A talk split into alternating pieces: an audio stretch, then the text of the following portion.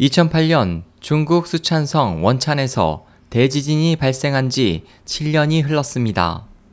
그해 5월 12일 오후 2시 28분 규모 8.0의 강진이 평온한 일상에 들이닥쳐 68,712명이 사망하고 2만 명에 가까운 시민들이 실종됐습니다.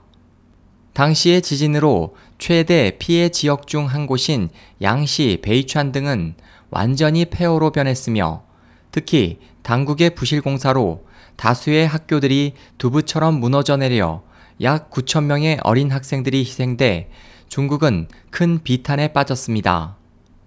12일 대지진 발생 7주년을 맞은 이날 베이촨 지역에는 추모객들의 발길이 이어졌지만 가족을 잃은 채 살아가는 생존자들의 상처는 여전히 아물지 않고 있습니다. 원촨 대지진은 최고 24만 명이 숨진 1976년 허베이성 탕산 대지진 이후 중국 최악의 지진으로 기록됐습니다.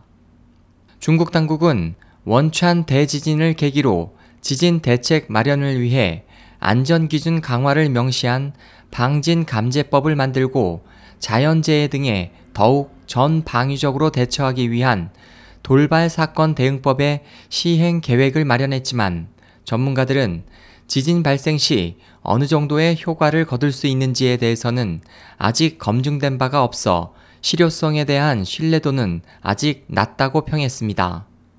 SOH 희망지성 국제방송 홍승일이었습니다.